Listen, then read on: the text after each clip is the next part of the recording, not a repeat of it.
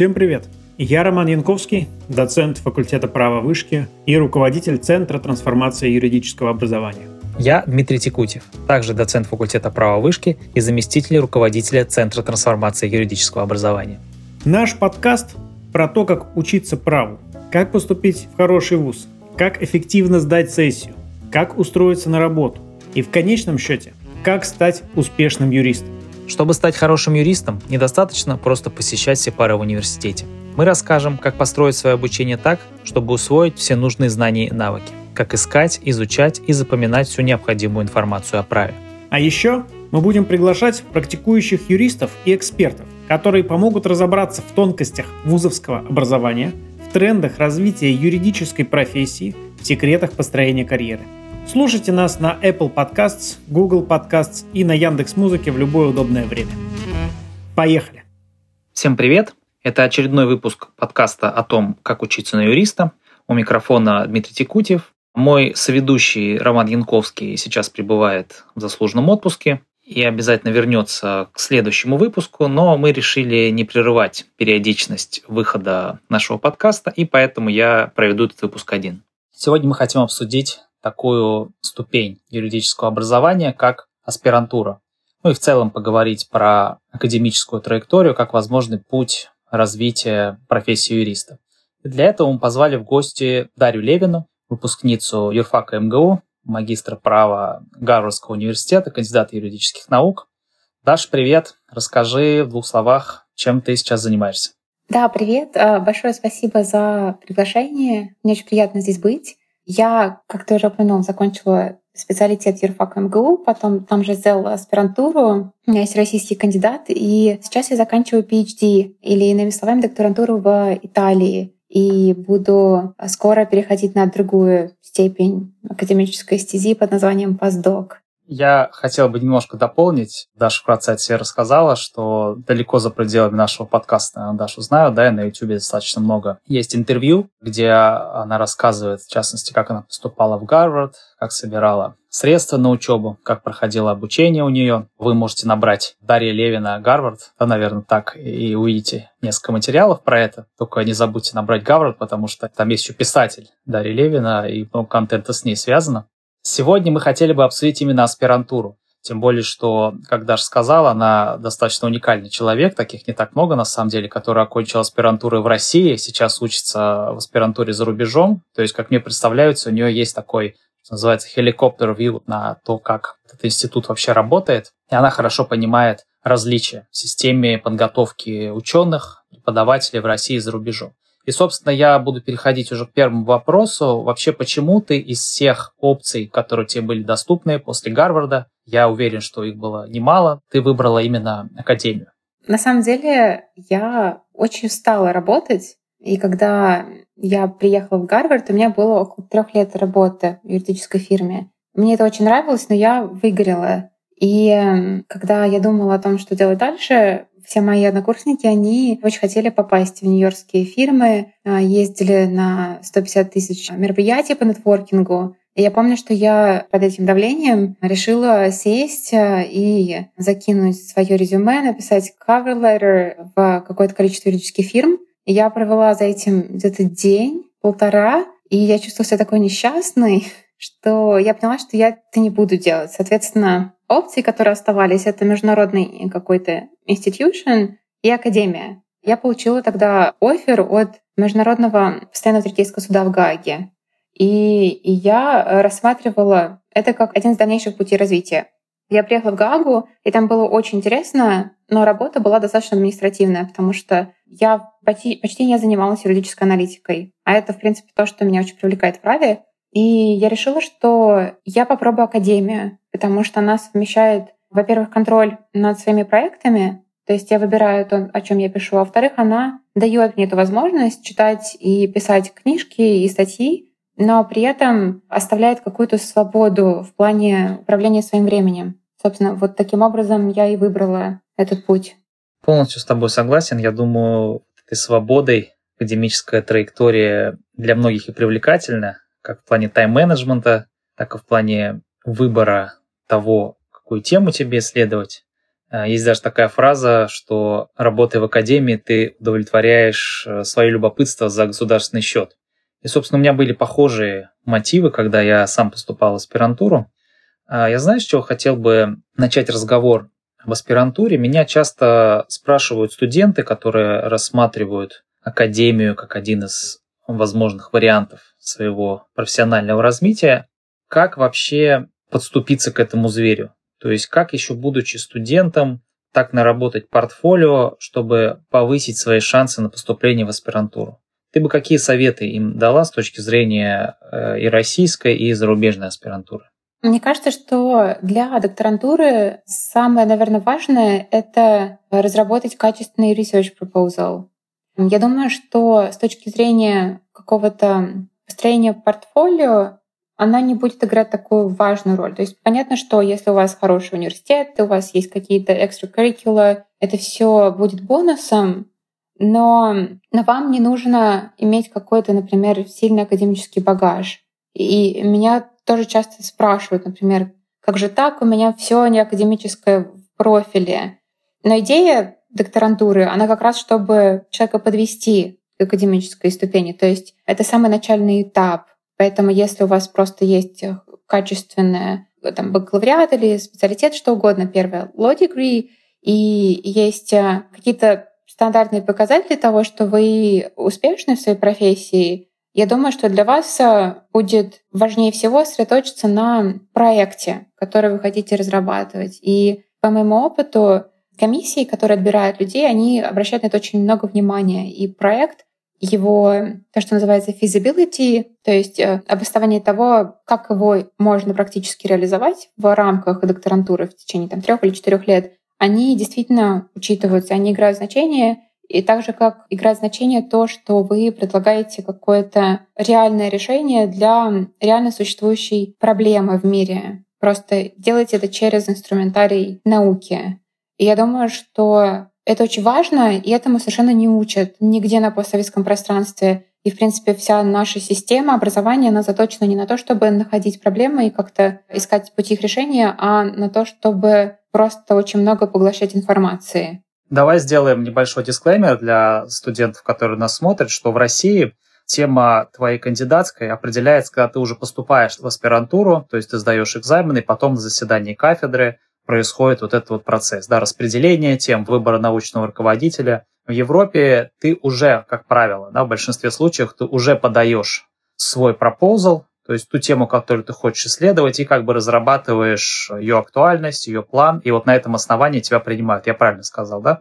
Да, абсолютно. Я, я бы еще здесь хотела добавить, что наряду с таким типом докторантуры есть другой тип, где ты подаешься как researcher на уже существующий проект. То есть это как рабочая вакансия. Если я правильно знаю, понимаю, то так работают стипендии для докторантуры имени Мари Кюри. Есть такая очень престижная европейская стипендия Мари Кюри э, Fellowship. Она есть для, в том числе, людей, поступающих на докторантуру, и, как правило, там университеты, они подают очень большие грантовые заявки на команду, и потом ищут людей, э, которые будут работать в рамках их э, заявленной темы.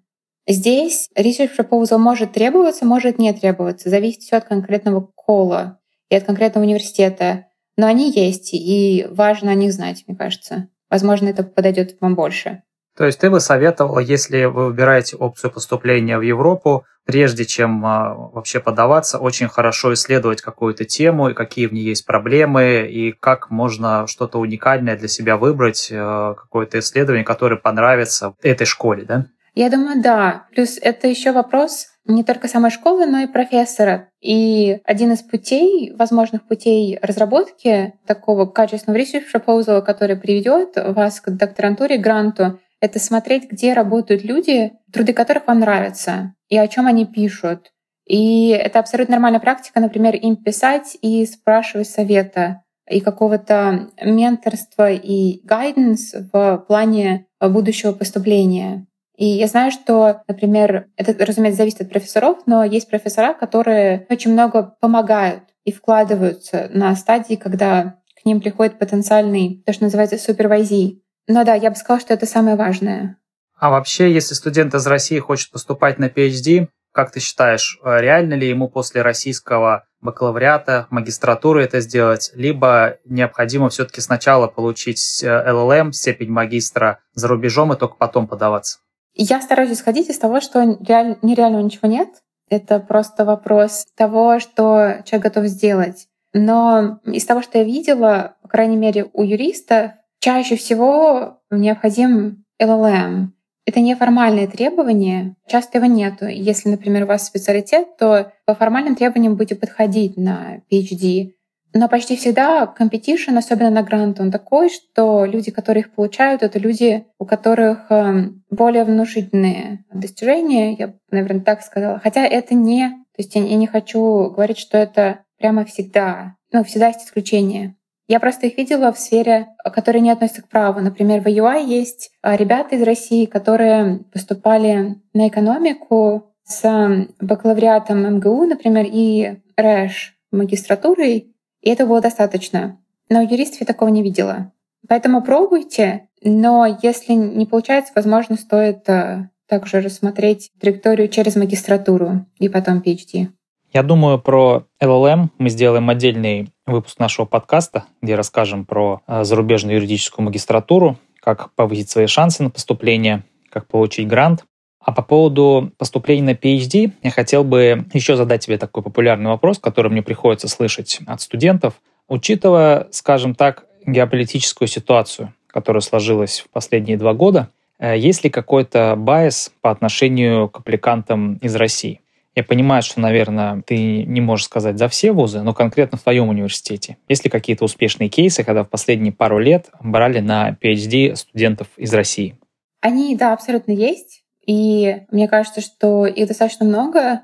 Я знаю как минимум несколько человек, которые начали докторантуру в моем университете, вот EUI, Penn University Institute, последний год или полтора но я думаю, что исключить наличие байса вы никогда не можете, вообще вне зависимости от геополитической обстановки.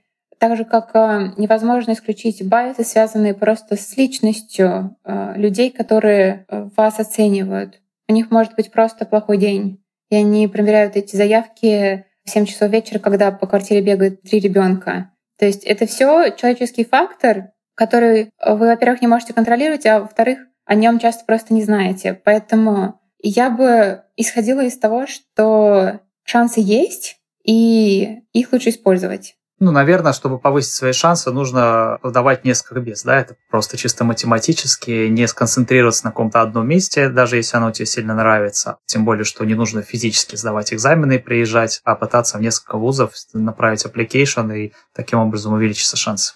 Я думаю, что да. Я сама подавалась только в EUI, но у меня был список backup университетов, в которые я продолжила бы подаваться, если бы я не получила admission из EUI. И, в принципе, мне кажется, что какая-то диверсификация портфолио, она не только увеличивает шансы на успех, но она просто дает какой-то базовый психологический комфорт, что вы сделали очень много, и вы сделали все, что от вас зависело, и в любом случае набрали опыт, который можно потом использовать, например, при подаче других заявок. Хотелось бы поговорить еще с тобой в целом про отличия между российской и, скажем так, зарубежной европейской аспирантурой, причем в каждом аспекте, чтобы наши слушатели хорошо себе представляли, с чем они будут иметь дело. Давай, наверное, с поступления начнем. Вот я сам в России учился да, в МГУ, заканчивал там аспирантуру. Э, в России поступление в аспирантуру чем-то похоже э, на поступление в бакалавриат или магистратуру. Да? То есть, я думаю, у тебя также было, ты сдаешь три таких классических экзамена, философию, иностранный язык и специальность. Да, то есть обычно на кафедру там 3-4 бюджетных места выделяются, остальные могут э, пойти на контракт, если они там, по-моему, хотя бы минимальный балл наберут. Но в целом вот конкурс идет за вот эти бюджетные места. Каким образом происходит набор э, в Европе или, может быть, в США, если у тебя есть инсайт? Есть ли там вообще такое понятие, как э, бюджетные места и как вообще происходит этап отбора кандидатов? Я бы сказала, что в большинстве мест нужен более-менее стандартный пакет аппликационный, который состоит из документов, очень похожих на, например, такие документы в магистратуру, который, как я упомянула, очень важную роль играет research proposal. И, например, не всегда просят такие эссе, как э, мотивационное письмо или, или personal statement, или statement of purpose. Их часто просят, в, например, в США, но в Европе не всегда. Я, например, не подавала. Но мне нужно было разработать свой проект. И это, я бы сказала, большое отличие, потому что уже на стадии поступления нужно показать, что ты умеешь формулировать аргументы и находить э, проблему. И, собственно, Research Proposal, он и служит этой цели, продемонстрировать вот этот навык. Я бы сказала, что между российской аспирантурой и докторантурой за рубежом есть очень много параллелей и не только различий.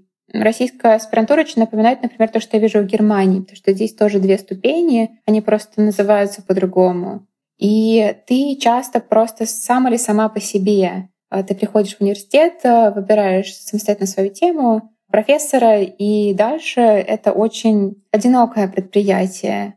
Мой университет в Италии, он от этого отличается, э, потому что это такой кластер, который создавался только для PhD, только для докторантуры, и там есть комьюнити. Я знаю, что в Европе есть э, похожие кластеры. И мне кажется, что если рассматривать академию как какую-то реалистичную стратегию для жизни, то это гораздо больше дает, потому что у вас есть люди, с которыми можно делиться проблемами, есть э, огромное количество сервисов, которые специально нацелены на то, чтобы сделать вашу жизнь легче, очень много мероприятий, которые проводятся специально для студентов. Например, мне очень помогло то, что большое количество семинаров, которые я брала, но мне вообще не нужно было брать что-то по теме исследования, но я брала очень много по методологии. И мне как юристу это было просто безумно важно, потому что метод, он очень хромает. У юристов, если он вообще есть. Наверное, это мои основные соображения по аспирантуре. Я бы сказала, что есть элемент, который напоминает очень докторантуру в США. Это, это экзамены. Не экзамены, которые при поступлении, а экзамены, которые нужно сдавать в середине. Потому что очень многие мои знакомые, которые делают PhD в США, они сдают что-то вроде кандидатского минимума и даже не начинают писать, пока его не сдают это похоже. Но в целом, мне кажется, что почти везде, как бы вот квинтэссенция — это ты находишь проблему, ты находишь человека, который хочет с тобой работать, и ты пишешь очень большую работу по теме. Это везде одинаково. А вот с точки зрения финансирования, я сразу тоже сделаю дисклеймер, что в России с этим все не так хорошо, да, тебе платят э, такую достаточно символическую стипендию, которая буквально тебе, наверное, хватает на несколько там обедов в столовой, а, ну и плюс, наверное, дают общежитие. В основном в России аспиранты работают, ну, либо в крайнем случае у них есть какие-то сторонние там источники типа родителей. А как происходит финансирование за рубежом твоего обучения? Мне кажется, здесь стоит различать два уровня. Есть национальный уровень и международный. И на национальном уровне все на самом деле часто похоже на Россию из того, что я слышу. Например, в той же Германии люди, как правило, это финансируют через то, что они находят позицию, например, то, что называется research assistant, либо в фирме, либо в университете, и это оплачивает докторантуру. У нас, собственно, тоже есть такая практика, что многие аспиранты, они работают на факультете, на кафедре лаборантами, помощниками преподавателей, какие-то административные позиции занимают. Это тоже достаточно распространенная практика, как я понимаю, в западных вузах. Да, абсолютно. Но есть, а, я бы сказала, что это международный уровень, потому что мне кажется, что большая разница, двигаешься ли ты в рамках национальной академии или международной. И по моему ощущению, эти два уровня очень редко пересекаются. Они как-то сосуществуют абсолютно параллельно. Но вот на этом международном уровне есть гранты, и на них можно подавать заявки, их можно получать. И это очень здорово, потому что фактически это означает, что писать исследования можно не вот как хобби в свободное от оплачиваемой работы время, а это становится как бы работой, и это ценится. Например, UI — это как раз такое место, и мне кажется, для меня это было просто безумно ценно. Ощущать, что то, что я делаю, это важно, и за это можно получить финансирование, и это то, что я могу делать full time. По поводу обучения ты уже начала говорить, что хорошо, вот если тебе повезло и тебе платят стипендию. Как правило, в России сначала ты сдаешь кандидатские минимумы, там есть некий первый год по сути, это семинары. Да, семинары где-то тебе только в другом аспекте, допустим, рассказывают про то, как делать исследования. а, тематические семинары. Ну и, собственно, когда ты сдал кандидатский минимум, ты просто пишешь работу, да, то есть ты встречаешься с своим научным руководителем, он может тебя попросить либо помогать, либо уже на каком-то этапе самостоятельно проводить уже занятия со студентами. Ты можешь ездить на конференции, участвовать в каких-то кафедральных мероприятиях, ходить на заседания кафедры. Ну, в общем, вот так вот постепенно вливаться в такую вот научную жизнь. В Европе, как я понимаю, тоже примерно по похожей схеме, да, у тебя? Как в целом вот твои будни проходят? Расскажи про свой стандартный день или свою стандартную неделю. А, да, это зависит от университета, но в UI были требования по семинарам первые два года, и они в первую очередь касались методологических семинаров, то есть как ты будешь делать а, свое исследование. Но в основном я ощущала очень много свободы. И, в принципе, это то, зачем я и пришла в академию. И я просто очень много писала. Много работаю из дома, много работаю из библиотеки. И мне очень важно строить, вот вообще определять структуру того, как я работаю, откуда я работаю, сколько я работаю самостоятельно. И, и UI это позволял. У нас очень крутая библиотека, и там много разных мест. И я работала оттуда, Плюс там во время ковида были ограничения, но туда все равно можно было приходить, просто нужно было бронировать заранее место, так чтобы они могли контролировать а, количество людей и соблюдать а, все необходимые меры. Но в целом у меня был очень свободный график. Плюс э, в UI всегда проходит огромное количество разных мероприятий. Постоянно кого-то приглашают, э, кто-то э, читает какие-то лекции, обсуждения разных статей. И это было тоже интересно. Я буду скучать, поэтому когда закончу свою докторантуру. Да, и, конечно, европейские библиотеки — это отдельный вид вот мест, куда хочется приходить, где тебя всегда рады, и самое главное, они работают практически круглосуточно, и там можно проводить не только научную, но и социальную жизнь, да, там много классных студентов. Да.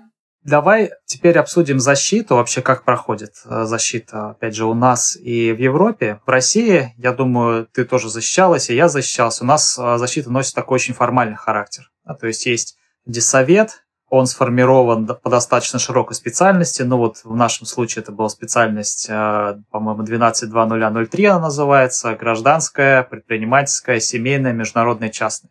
Естественно, когда тебя кафедра твоя выпустила на защиту, ты подготовил работу, ты рассылаешь автореферат во все вузы по списку, размещаешь диссертацию на сайте, собственно, тебе назначается дата защиты, назначаются два оппонента, которые приходят тебе на защиту, и оппонируют тебе. И, собственно, вот по результатам такого достаточно тоже формального выступления, сначала ты выступаешь, потом твои оппоненты, потом ты отвечаешь на вопросы других членов совета, совет голосует собственно, присвоит ли тебе степень кандидата наук, если большинство, ну, там зависит от регламента, да, где-то простое большинство, где-то квалифицированное, там две трети, три четверти, если они голосуют за то, что тебе присвоят, ты вот получаешь эту степень, становишься кандидатом, тебе вот дают диплом, а каким образом защита проходит э, в Европе у тебя в университете? Насколько я понимаю, чаще всего есть твой супервайзер, который присутствует на защите, но он не дает своего мнения. И есть профессор из университета, например, в моем случае это будет э, профессор из EUI, который читает диссертацию, дает э, свой отзыв,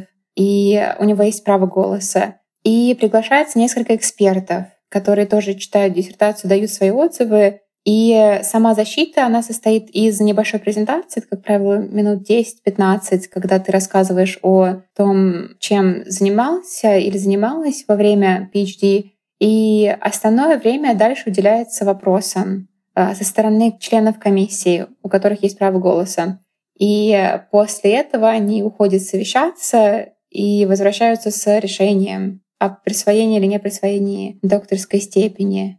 Это достаточно неформальная процедура, то есть э, тех документов, которых нужно собирать для кандидатской, их не требуют. И в основном это про само исследование. Да, в России вот эта бюрократичность процесса, она, мне кажется, всех уводит из себя. Вот необходимо собирать огромное количество документов, их рассылать. Там есть пять каких-то этапов э, рассылки писем. Это все очень сложно. А я хотел тебя еще э, в дополнение спросить, вот диссовет. Каким образом он там формируется? Там тоже есть некий постоянный действующий диссовет, либо он формируется, что называется, ad как арбитраж вот под конкретную защиту, когда именно в твоей сфере подбираются специалисты именно для твоей темы. Постоянных диссоветов нет, это только люди, которых собирают для конкретной диссертации. И у ресерчера есть э, возможность на это влиять. То есть мой научник, он спрашивает меня, кого бы я хотела иметь в своем диссовете, и пишет людям, которых я обозначила в качестве тех, кого я хочу видеть. И это сложный процесс, который вовлекает в себя очень много балансирования, потому что даже если ты читаешь человека и восхищаешься им, это совершенно не означает, что он будет или она будет хорошим кандидатом для того, чтобы дать тебе адекватную оценку. Мне как раз предстоит этот процесс через пару месяцев, и я немножко переживаю, но в целом, да, это арбитраж, отхок. Да, то есть такой более либеральный подход, более гибкий. Опять же, я слышал, что за рубежом практикуется такая вещь, как защита по совокупности. То есть, когда у тебя вообще нет формальной защиты, а ты просто, скажем, публикуешь, если у тебя есть 2-3 публикации в каких-то авторитетных изданиях, тебе за, уже за эти публикации как бы автоматом присваивается степень. Ты про такое слышала, и есть ли это у вас? Я бы не сказала, что это автоматом, это все равно защита, просто нужно защищать эти статьи. Но, по крайней мере, в UI это происходит точно так же, как защита диссертации. Но я никогда не видела такого у юристов. Я видела это у экономистов, потому что экономисты, в принципе, не пишут книги. И видела в ряде других полей исследования. Но у юристов никогда. И мне кажется, что это очень сильно заточено на то, что называется book field. Это сфера, в которой люди пишут книги. И диссертация — это идеальная кандидатура для того, чтобы потом стать книгой. Поэтому, мне кажется, большинство людей делает это. И я не уверена, что для юристов UI эта возможность есть. Может быть, она предусмотрена правилами. Просто я действительно никогда этого не замечала. Мы поговорили про защиту, на самом деле, достаточно похожим образом, да, по крайней мере, в вашем университете происходит. Теперь, что касается судьбы аспиранта уже после получения этой степени, то есть какие у него перспективы по России, я думаю, я могу сказать, как у меня это проходило, я думаю, ты тоже знаешь эту систему, да, что это достаточно неформальный процесс. То есть наши вузы, они редко публикуют какие-то вакансии в открытом доступе, то есть обычно тебе заведующий кафедры предлагает, если тебя как-то хотят оставить на кафедре, видят тебе перспективу, предлагает тебе ставку, как правило, ассистента, если она в принципе есть на кафедрах, да, потому что в наших вузах э, многие там годами ждут этих ставок, они достаточно регламентированы. Либо ты, может быть, используя свой нетворкинг через каких-то знакомых в других вузах, узнаешь, что вот где-то появилась вакансия, и э, тоже на нее подаешься. Как работает рынок академического найма в Европе? Как ты планируешь в дальнейшем развивать карьеру и наниматься? Принципе, можно обозначить два возможных пути развития. Один через постдоки, другой напрямую через um, то, что называется lectureship positions. Постдок — это что-то промежуточное между докторантурой и профессурой. И это путь, который выбрал я сама, потому что постдок дает возможность э, для исследования. И я очень хочу опубликовать свою диссертацию в виде книги. Это очень большой проект, и я бы не хотела в настоящее время иметь э, обязательства по преподаванию, потому что я знаю, что они заберут, в принципе, 100% моего времени. И я хочу отодвинуть этот момент. Но теоретически в абсолютно ничего не запрещает сразу после PhD подаваться на то, что называется lecturer positions, assistant professor positions и все, что ведет к траектории, вот то, что называется tenure. То есть профессор, которого нельзя уволить, который может писать все, что угодно и говорить все, что угодно. К сожалению, рынок очень фрагментированный, то есть здесь нет какого-то одного ресурса, где можно находить такие вакансии и позиции. Э, я искала постдоки через э, кластеры научные, там, где я знаю, работают люди, с которыми я хотела бы дальше взаимодействовать в моей сфере.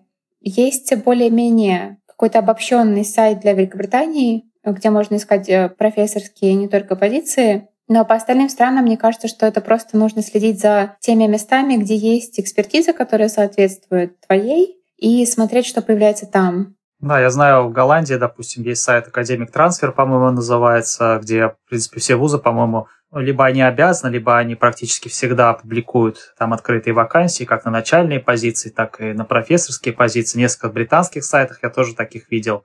То есть у них есть такие вот академические хедхантеры. Но, как я знаю, там достаточно большой конкурс на такие позиции, особенно в таких вот развитых странах, да, как Великобритания, как Нидерланды. Конкурс достаточно внушительный. Ну да, но мне кажется, это, в принципе, просто функция мира, в котором уже больше 8 миллиардов людей. И это логично, что большая часть из них выберет академию, и ты будешь с ними соревноваться. Мне кажется, я никогда не слышала о сфере жизни, которая бы не была соревновательной, поэтому я просто подаюсь там, где я думаю, что у меня есть какие-то шансы, исходя из моего профиля. Но это в любом случае единственное, что я могу контролировать. Ну да, особенно в европейских странах, куда, собственно, многие хотят там э, жить, работать, э, в академии в том числе. А скажи еще такой вопрос. С точки зрения нагрузки, у нас преподаватели очень часто жалуются на большую нагрузку, что они очень много времени проводят со студентами, у них не остается времени на научную работу. А в Европе как с этим обстоят дела? Ты в курсе? Да, я в курсе, и, к сожалению, это очень похоже. Это зависит от страны, на самом деле, но, например, про США и Великобританию я слышу, что у профессоров, особенно более младшего уровня, очень большая нагрузка на тичинг, то есть это может быть по 3-4 часа преподавания каждый день, как минимум. И это одна из причин, по которой, например, я не подавалась в Великобританию. Но в других местах, например, есть мои знакомые, которые могли, например, договариваться о том, что весь тичинг у них будет в одном семестре, и другой семестр будет свободен для исследований. И мне кажется, это возможно определить только case-by-case basis. То есть какой-то закономерности здесь, наверное, нет. Да, я просто читал во многих объявлениях о вакансиях, и в частности даже вакансиях на PhD, где написано, что, условно говоря, 80% времени, которое вы у нас будете работать, вы должны посвящать именно э, своему research у, и только 20% преподаванию. Я не знаю, насколько это в реальности соблюдается, но, по крайней мере, такой перекос, я слышал о нем, что он есть. Да, и если такие позиции есть, а, я бы хотела о них знать. Это очень здорово, потому что то, что я вижу, часто это прям противоположно. И, например, когда вакансия говорит, что официально там будет 60% или 80% teaching а, мои знакомые говорят мне, что в реальности это 100% teaching а. И очень здорово, что ты заметила, что ну, как бы есть и альтернатива. То есть это не везде так. А правда ли, что за рубежом не практикуется трудоустройство, скажем так, собственных кандидатов в свой же вуз? Ну, то есть, э, если ты защитился в этом вузе, то считается, что ты должен как бы выйти на такой свободный рынок академического найма, чтобы тебя нанял какой-то другой вуз, потому что иначе это некий конфликт интересов. Ну, понятно, что для своей кафедры, для своего вуза ты как ребенок, которого, наверное, уже сложно как-то да, оценивать объективно. Условно говоря, нанимать они могут только с рынка, но не тебя, вот, который у них вчера защитился. Я не знаю про общее правило, но, например, в моем университете есть ограничения на постдок. То есть там есть очень престижный постдок, который называется Max Weber Fellowship. И я не могу податься на нее в течение, по-моему, года после выпуска из UI. Предполагается, что я должна куда-то съездить, и потом, если захочу вернуться, но я знаю, что есть люди, которые так и делают, и им не отказывают в постдоках. То есть я знаю несколько, как минимум, людей, которые сделали PhD в UI, потом провели год где-то еще и вернулись опять же в UI. Это немножко отличается от, мне кажется, эмплоймента, но я знаю, что UI набирал людей, закончивших его просто через очень большой промежуток времени, например, лет через 15. Ну, это, собственно, то, что я и сказал, то есть тебе дается некий такой период побыть в свободном плавании и проверить себя вне рамках университета. Да, но не могу говорить за остальные университеты. Мне кажется, у всех своя политика. И еще один вопрос. А, в России часто преподаватели э, жалуются, что им не так много платят, в связи с чем многие у нас ну, достаточно распространена практика, что преподаватели не только работают в качестве преподавателей, они где-то еще работают, в частности, юристами, либо занимают какие-то административные позиции. Я, конечно, не буду тебя спрашивать какие-то конкретные суммы, которые получают э, в Европе профессора, но, скажем так, возможно ли только преподавать, нигде больше не работать и более-менее нормально жить в Европе? Я думаю, что на начальных этапах да. Я думаю, что когда человек становится постарше, например, появляется семья, то люди ищут что-то дополнительное, например, выступают экспертами и получают за это дополнительный доход. Мне кажется, здесь просто нужно отдавать отчет в том, что академия, она по оплате никогда не будет равна частному сектору. Если это не элитные университеты США, то есть это реально нужно понимать. Но то, что было очень важно для меня, когда я об этом думала, это то, что если, например, на российскую зарплату действительно невозможно жить, я помню, что я работала, это было part-time в вышке, но я получала аж 15 тысяч рублей. И это заставило меня задуматься. Здесь я все-таки могу действительно обеспечить свою жизнь. Даже на тот очень небольшой грант в Италии у меня была возможность снимать квартиру, а не дорм и не комнату. И мне кажется, это очень большая разница. Ну, в целом, я думаю, везде в академию, что в России, что в зарубежных странах идут э, точно не за деньгами, да, потому что деньгами нужно идти в бизнес, в индустрию, а туда идут за интересной работой, какой-то нестандартной жизнью и, конечно, любовью к исследованиям, к открытиям, ну и преподаванию тоже, да? Да, здесь я точно не хочу не создавать никаких иллюзий, а здесь есть определенный trade-off. Ну да, я думаю, он всегда во всех аспектах жизни присутствует. Давай мы будем с тобой уже подходить а, к завершению. Мы обычно в конце у наших гостей а, спрашиваем что-то топ-3. У тебя, я думаю, можно спросить топ-3 качества, которые необходимы или желательны для успешной работы в академии. Я бы сказала, что первое — это то, что я бы назвала intellectual curiosity, просто желание постоянно копать глубже и докапываться до сути того, что происходит. Второе внимание к деталям. Я знаю, что это, особенно среди юристов, немножко клише, но мне кажется, это очень важно. И я замечаю, что в академии этому не придают так много внимания, как, мне кажется, стоит. И третье, ну, мне кажется, просто любовь к тому, что ты делаешь. Я считаю, что это вообще необходимо всегда. Я не понимаю, как можно тратить жизнь и вообще жизненную энергию на то, что тебе не нравится, но в академии это реально важно потому что ты работаешь с людьми, ты передаешь не только какие-то формальные знания, но просто ты передаешь, в принципе, очень много другим людям, когда ты ведешь семинар или что-то еще. И мне кажется, это очень важно транслировать какую-то просто положительную энергию, хотя бы не говоря уже о полезных знаниях и так далее. С тобой совсем согласен. Спасибо, что посвятила нам свое время. С нами была Дарья Левина. Мы говорили сегодня о поступлении в аспирантуру в России и за рубежом. А, спасибо большое. Очень приятно было это с вами обсудить. Счастливо. Счастливо.